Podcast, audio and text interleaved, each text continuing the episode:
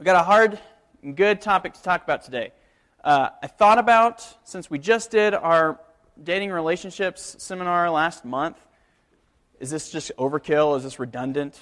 Uh, but I, two things. We can't go through the par- Proverbs and ignore sexual purity, sexuality in general, because it's one of the, ma- one of the main themes throughout Solomon is writing to his son, his sons, the youth of Israel. Uh, but also, we could talk about this every other week, and it still wouldn't be enough, right? So uh, we're going to keep doing it. Um, okay. So if you were at our dating relationship seminar last month, uh, you'll remember we started out by watching this unbelievable love montage of movies from the 60s, 70s, 80s, 2000s, today. We laughed, we cried, we oohed, we awed, right? Uh, and it was very moving to us because all of us have seen mostly all the movies that were in this montage. We've seen these movies growing up our entire life. And this is the air we breathe as Americans. The romantic love air we breathe, the water we swim in. Uh, we, we talked about that from this is like from youth on up, from the moment you're like four or five, you are taught by watching Disney movies, no less. First thing, you're taught by, in Bambi, girls, you're taught how to flirt and bat your eyelashes, right? And then what is the point of every Disney movie? Romantic love, right? Right? Like happily ever after. The guy will not be satisfied until he has saved the damsel, and the girl will not be satisfied. Her life will continue on in unhappiness until she is rescued by her Prince Charming and they live happily ever after. And this is what we are beginning to, well, not beginning, we've thought this as Americans for a long time. Nearly all of Western culture has thought this for a long time that we will not be satisfied until we have this ideal romantic love relationship. And until we don't, until we get it, then our life is kind of meaningless. Like our life kind of is building to the wedding day, and then it culminates at the wedding day, and then, yeah, then the rest of our life is just kind of boring, right? We, we kind of continue on in marriage, maybe have some kids, but like the wedding day is like the pinnacle of our lives as Westerners and as Americans. So we talked about that then, uh, but this isn't necessarily a straight dating and relationships talk like we did last month. If you missed that, We'll at least do it two years from now. We might start doing it every year. So I invite you to come back to that next year or two years from now. Uh, and so we're not st- strictly talking about relationships today, but it's not less than that. We're going to be talking today about sexual purity and the temptation of sexuality. You'll notice on your notes sheet that that's the title, The Temptation of Sexuality. It's not just like an, the physical act of sex, but all of our culture is about our sexuality, both wanting to be sexy and desiring the sexy, right? So, Solomon has a lot to say. And I'm going to try to go through this a little bit more quickly today. I think some of you might notice, and I don't know if JJ announced this, we are going to, I'm going to teach a little bit shorter than I normally do, and then the guys, all of us, are going to go quietly to the west wing. Uh, and the girls are going to stay here. Danielle's going to lead a conversation over there. I'm going to lead a conversation, or over here, and I'm going to lead a conversation over there. There's a newcomers reception, guys, right after uh, the second service. So we're going to, as soon as we're done, quickly leave. And there's probably going to be food and snacks out. Do not touch it. It's not for you. Okay? Um, okay.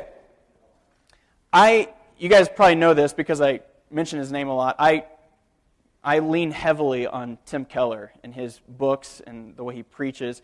And usually I just gather some small nuggets of wisdom. Today, I'm pretty much leaning on his structure that he taught through when he taught about sexuality and beauty. And he structured his sermon on how we tend to both undervalue sexuality in our culture today, and then at the same, at the same time, we tend to overvalue sexuality. So we're going to look at these two questions today. So, first, how do we tend to undervalue sexuality in our culture? I'll ask the same question that I did last month at our dating relationships seminar. And that is why did God make us sexual beings? Why didn't He make us asexual? Right? There are some organisms in, on this earth that do that, right? They split. There was one cell, and now there is two cells. God could have made me to, like, in order for me to reproduce, He could have made me, like, separate from, like, my waist down, and then there's Caleb and Owen, my two sons, right? Uh, but He didn't. He didn't make me asexual. He made us all sexual. And so, why did He do this? And I think until we understand the answer to that question, we're going to have an incredibly warped and distorted view of sexuality, just like our culture does around us. Because they don't, they don't, and we don't, by and large, don't understand why God made us sexual beings. So, I spent 45 minutes, an entire session on this last week, and we're going to spend five or 10 today. So, I'm going to move quickly, and this will kind of be a little bit of a recap if you were here last month. But listen, listen to this. This is your first blank on the, on the screen. The purpose of a sexual relationship is this to serve as a living portrait of the life changing spiritual union that believers have with God through Christ. I'll say that again. The purpose of a sexual relationship is to serve as a living portrait of the life changing spiritual union that believers have with God through Christ. Say, so how is this? Why, why, did, why do we define it like this? We know this from Ephesians 5, where Paul explains this. He's, he's quoting from Genesis 2. He, this is his quote where, where Moses writes about Adam and Eve. He says, Therefore, a man shall leave his father and mother. They're going to leave their parents' families, get married, hold fast to his wife, and the two shall become one flesh. And then this is what Paul says. This mystery is profound, and I'm saying that it refers to Christ and the church. Paul is revealing a mystery, that which was previously unknown. We didn't understand this whole marriage thing until Christ comes and begins reconciling himself, marrying himself as the bridegroom to his wife, the church. So, Paul is saying that sexual oneness, one fleshness, we'll call it, uh, in, within a marriage was created by God to serve as a foreshadowing for Christ to come. We talked about this a lot last month, but just as Passover, which is today, right? Uh, the Palm Sunday is a celebration on the Jewish holiday Passover. Passover in Egypt, when they trusted in the blood of the lamb to have to save them from the angel of death, that was supposed to prepare and point Israel to the coming true Passover lamb sex, in the same way, is meant to point us to uh, the Christ church one flesh union. Okay? So the marriage union then is not simply a legal union that the state recognizes, it's not just a social union that those in uh, your city recognize. It's not just a financial union that your banks recognize, and not just a family union that your parents and families recognize, but it's rather a union of bodies, a union of life that God recognizes that these two who were once separate are now one. And so, we said last time, last month, that that's why sex outside of marriage is so destructive. It's broken apart from the very purpose in which God created it for. So, the way we behave sexually must conform to that which God has created sex to illustrate the life changing nature of the gospel. So we said, just as Christ reserves himself spiritually for his spouse, we are to reserve ourselves sexually for our spouse. Christ is united to the church alone. So therefore, we are supposed to be sexually united to our spouse alone. Christ does not divorce his bride. Thank you, God, right? Though we are adulterous, he is faithful to us. And because of that, we are therefore not supposed to divorce our spouse. So, this is why God did not make us asexual beings. Why I didn't split to make my two sons, right? He made me sexual. He made all of us sexual beings with sexual longings and desires to serve as a living portrait for the life changing spiritual union that believers have with God through Christ. So, like I said, if we miss this, this extremely fundamental reason why God made us sexual, then we'll make sex and our sexual desires either a dirty thing, right? Christians have, throughout our history, tended to have done this, right? We'll just avoid it, see it as dirty, just a necessary evil to have kids, right? Or we'll tend to overvalue it. So we're talking about undervaluing the right now. Solomon is no prude. He is no prude about sex. We see this all over the place through the Proverbs and then certainly in the Song of Solomon.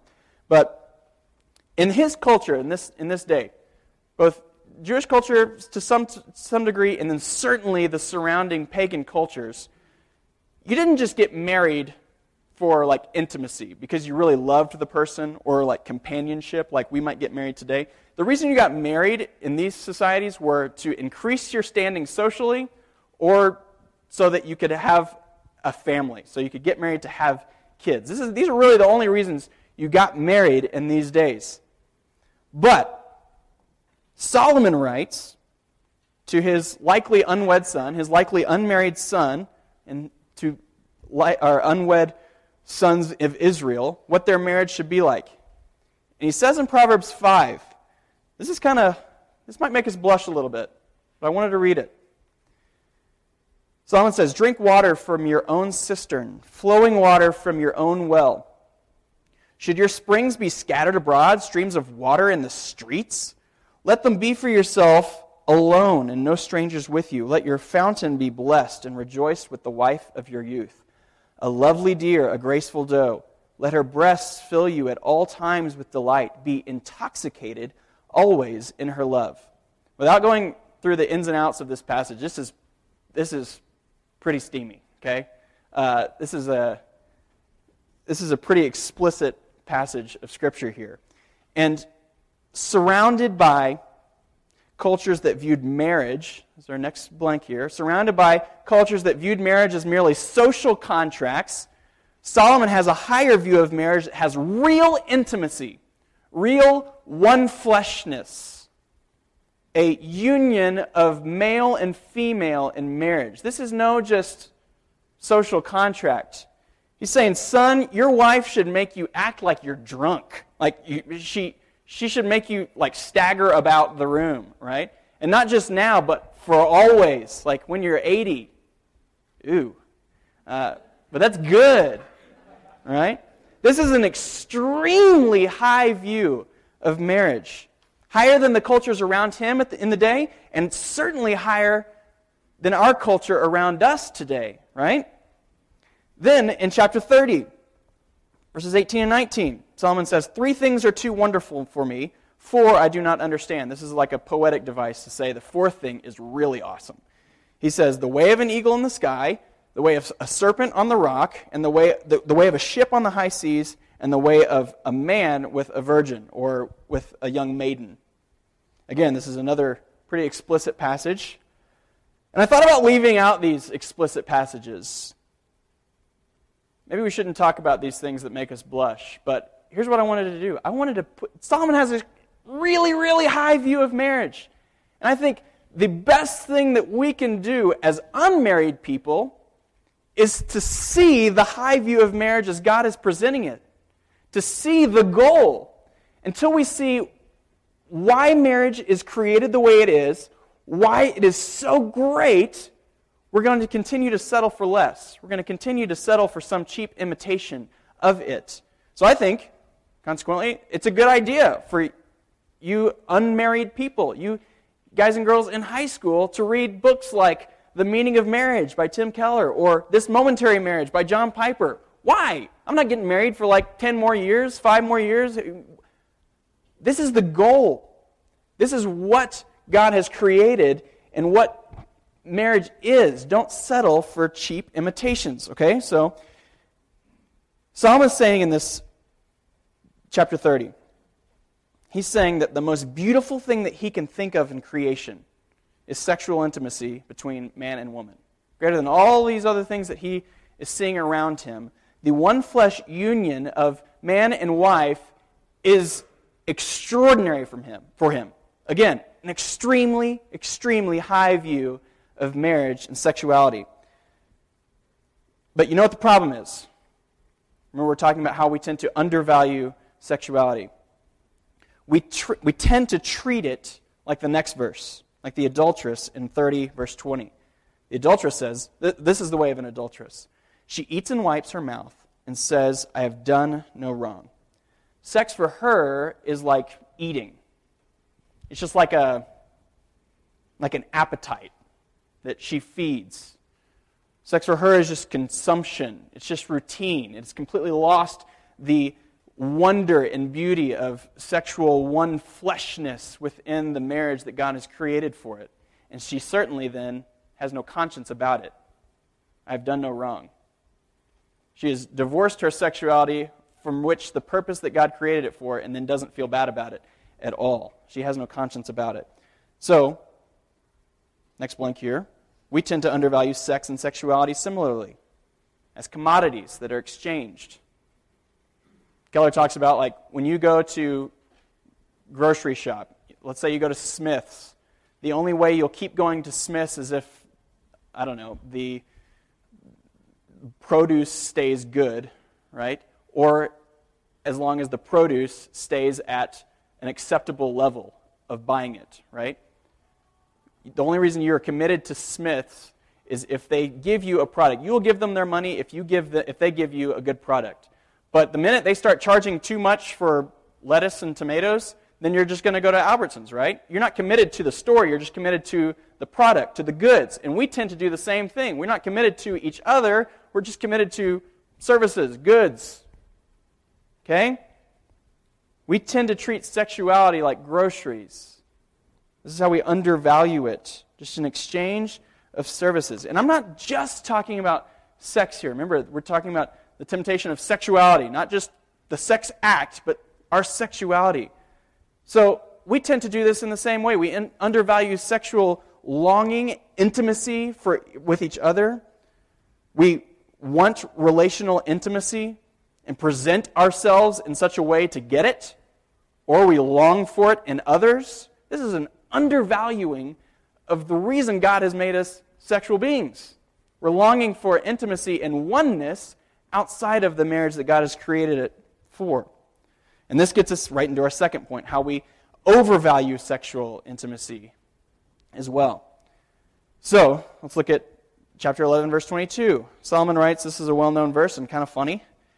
He says, Like a gold ring in a pig's snout is a beautiful woman without discretion. So, what's this saying? Remember, Solomon's writing to his sons, and he's saying, Hey, son, listen, you'd be a real idiot if you were walking down the street, walking down the, the lane, and you see there's a fence over there, and behind the fence, you see in the mud a really shiny gold ring. So you go down off the street and you climb over the fence and you reach down to grab the ring and you pull, but you can't pull it out of the mud. And then you look up to your horror, and there is a giant sloppy pig attached to the ring, right? The ring is inside of this sow's nose. Oh, man, why didn't I see? I, of course, I can't pull this ring out because it's attached inextric- inextricably to this gross pig. He's saying, we laugh at that. It's a funny image, but he's saying, son, you would be just as much an idiot, a fool, to be attracted to a woman's beauty without noticing first what her beauty is inextricably attached to her character. And this is why all throughout the Proverbs, Solomon is urging his sons to not only want to get married, but get married to the right woman. He's saying over and over to choose wisely. He's citing not her beauty, but he's citing her excellence, her noble character, her wisdom, her hospitality, her fear of the Lord. These things are the things that you notice first, not the shiny ring that is attached to ugliness. And by the way, you girls might be thinking, you know, Proverbs 31 is a really well known chapter on describing the noble character woman, this woman of God. You might be thinking, hey, this isn't fair. There's an entire chapter for me to aspire to, and uh, there's an entire, entire chapter for guys to like go through this list of like what they're looking for in a woman. Why, why isn't there Proverbs 32, right? Describing this man where I can find a guy that I should be looking for. Well, good news. you don't just get one chapter, you get 30.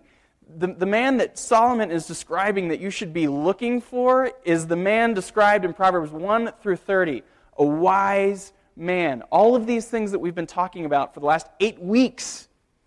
A man who's gentle with his tongue, a man who wisely makes decisions, a man who uh, goes about reconciling conflict and forgive. The, these are the qualities that you should be looking for in a potential spouse. And again, a potential spouse. If you missed our dating relationships talk last month, Solomon nor any other biblical writer has a category for a dating relationship. These are the, these are the characteristics you should be looking for in your husband, your future wife. And if you missed that, you want to hear more about that, there's a little orange book called Sex Dating Relationships in the Book Nook. Can't recommend it more highly that you get that and read it. Anyway, back to 1122, the pig snout thing. It's a funny verse. We're supposed to kind of chuckle at it. And maybe Solomon's sons, when he, they first heard this, were like, hey, that's kind of funny. And just like Jesus' parables, it's kind of a way for Solomon to sneak past these guys and say, You're the man, Joker, you little clown son of mine. You are the man. You are the one who is distracted by physical beauty without first noticing this woman's character. And we are the same way. We are a culture that idolizes and worships physical beauty. Are we not? So your blanks here. We idolize and worship physical beauty, both in ourselves and in others. And this has devastating consequences on us. Devastating. Guys, don't the TV shows that you watch, the commercials that are in between these TV shows, the movies that you watch, the magazines that you see teach you that a woman is merely there to provide a service for you, namely for you to look at her?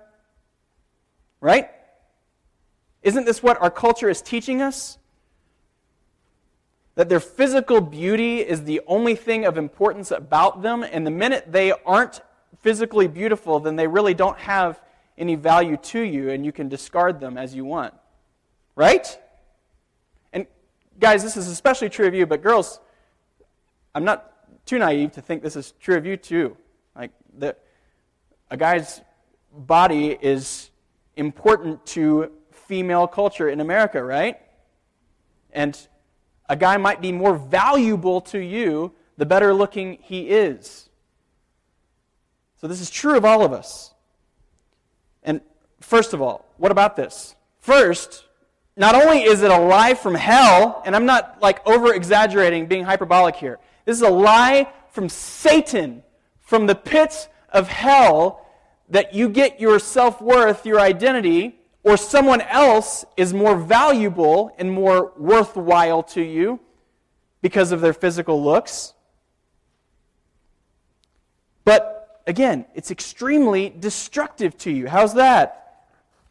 It makes human intimacy difficult. If the only reason someone is valuable to you is because of how they look, then it makes it difficult for you to actually get to know someone and their character. It prevents you from actually loving and serving others.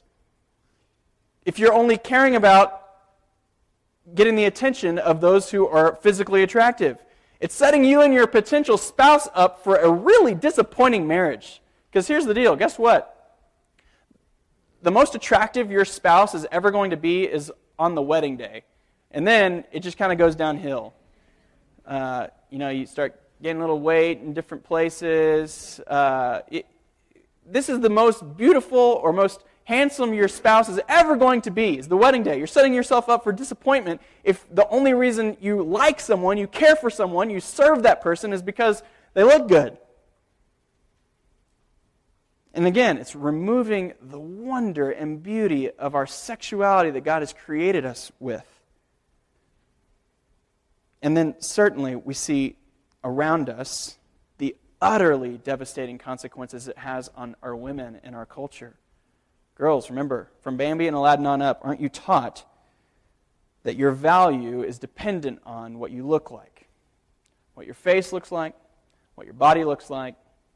And if it doesn't match up with the image of beauty that our culture tells us is beautiful, then somehow I'm somehow less valuable to myself and certainly to the culture around us. And then you may think, well, if no one else cares about my character, if all they care about is what I look like, then why should I care about my character? Right? First of all, we're going to talk a little bit more about identity here, both in this talk and certainly with Danielle and you girls. But second, guys, we can help change this culture. If we, the guys, the men of Desert Springs Church and your high school, started to value a woman's, a girl's character, her qualities that Solomon has described her fear of the Lord, her gentleness, her hospitality, her care and serving of others, rather than just valuing what she looked like. Wouldn't our girls and our women, girls, maybe you can agree with me on this, wouldn't you care more about your character if this was true, if society around us affirmed these qualities about you, rather than just affirming what you look like? Because you see, while Solomon was right that there is little in creation that is more beautiful and cross pointing than sexual oneness in man and woman, we tend to stop there and say, sexuality will both satisfy and fulfill me. And this is how, the answer to our question, this is how we overvalue our sexuality or sexuality in general in our culture. And again, maybe this isn't actually a sexual relationship that you may or may not be having, right? Maybe you're not even dating. Maybe you don't, girls and guys aren't even on your radar right now. But I guarantee you, you are still overvaluing sexuality that my sexual attractiveness, that my beauty, my looks is what gives me value and identity. And, in the same way that another person in your class or at church or on your street, that their physical attractiveness, their beauty, their looks are what gives, gives them identity and beauty. And that's why, we, again, we're calling this the temptation of sexuality, not just the temptation of having sex, right? When we stop with Solomon, that this is the most beautiful thing in all creation. We stop incredibly short because remember that God didn't make our sexuality or our physical beauty as an end to itself. It's a problem when we turn sexual intimacy, sexual longing, sexual uh, sexuality, a good thing, into a God thing, right? And this is what we do with everything. God gives us good things, and then we turn them into a God thing that we worship that says it's going to fulfill us and satisfy us. When we turn wanting to be with someone or the physical attractiveness of someone, you or another, into our Savior, a false Messiah, the thing that's going to give me identity. I just read this morning, this is great, that this day, this uh, Palm Sunday, is a Passover Sunday, and what Jesus is doing when he's entering Jerusalem, everyone around in Jerusalem is picking a spot free, blemish free lamb for which they can slaughter and trust in the blood of that lamb to save and atone for the sins of Israel. Jesus is saying, Here I am, the spotless Lamb of God, a better lamb than all the lambs that you are looking for. Pick me. I am the one that will save you, give you identity, give you purpose and security. And just as much as these guys in Israel or in Jerusalem were missing the perfect and spotless Lamb of God, don't we do the same thing and worship sexuality as the thing that will save us, will secure us, will give us identity? So we can't stop at Solomon and say that sexuality is the most beautiful thing in creation. We have to move to Paul. Remember that Paul in Ephesians 5 says that the male female, one flesh union between a man and a woman, a husband and a wife, points us to the one flesh union with Christ. And so here is the bridegroom that satisfies us. Here is the perfect Lamb of God that satisfies us. And again, Keller has an amazing observation here. He notes that the Messiah came to us with no form or majesty that we should look at him, and no beauty that we should desire him. This is Isaiah 53. No no form or majesty that we should look at him, and no beauty that we should desire him. Jesus was probably an ugly dude. We don't like that idea, right? In every depiction of Jesus we've ever seen on film. He's a really sharp guy, right? He's got maybe a beard and some long flowing locks, but they are beautiful locks, right? Uh, and he's always white and handsome. Jesus was not white, and he was probably, according to the physical stature of people in this day, he was probably like five foot, five foot one, and probably an ugly, ugly dude. Okay? But listen to this. Keller says that these same words of form and beauty that Isaiah uses in 53 are the same words to describe the beautiful Rachel in the book of Genesis. You guys remember this story? Jacob goes and finds, sees this girl, Rachel. She is gorgeous. She has form and beauty, right? And he goes and asks her father, Laban, if he can marry her. And he says, Work seven years and then you can marry Rachel. And then the night of the wedding night, Laban tricks Jacob. It's dark, and he marries him off to Leah, the one who had no form or majesty that Jacob should behold or desire her. And he says, Oh man, this one, this, this really beautiful one, is the one that's going to make me happy, the one that's going to give me identity and purpose. So I'll work another seven years and wait for Rachel. Completely kind of just ignoring the wife that he has. But here's the important part which sister is it that God chooses to bring the Messiah, the one who has no form or majesty that we should behold or desire him? Which sister is it? Leah. God, here's a blank. God deliberately chooses the un-Rachel to show us what true beauty is. God sends the one who has no form or beauty that we should desire him through Leah, the one who has no form or beauty that Jacob should desire her. So, guys and girls, here's your last blank. Until you are identified with this physically unlovely one, Jesus, you will continually long for the physically lovely. Both in yourselves I have to be physically lovely for me to have value in this culture around me and in others. This person is only valuable to me if they are physically lovely, right? And until you are satisfied with this one who loves you not because you are lovely, but because he is making you lovely, he is transforming you to look like him, you will keep trying to make yourself lovely, and often at all costs. Your value is not determined on what you look like, and others people's, other people's value is not determined on what they look like.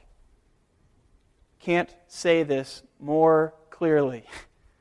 This makes me so angry to see commercials, magazines around us that value, overvaluing a person's value and worth based on what they look like. So, here we go. We're going to split up. Okay? We're going to talk more about, I kind of talked in vague generalities here. Uh, so, we're going to talk how this might apply to us more specifically as guys and girls, and how we tend to undervalue and overvalue our sexuality. So, guys, quietly to the west wing and grab a seat very quickly. We need to keep moving.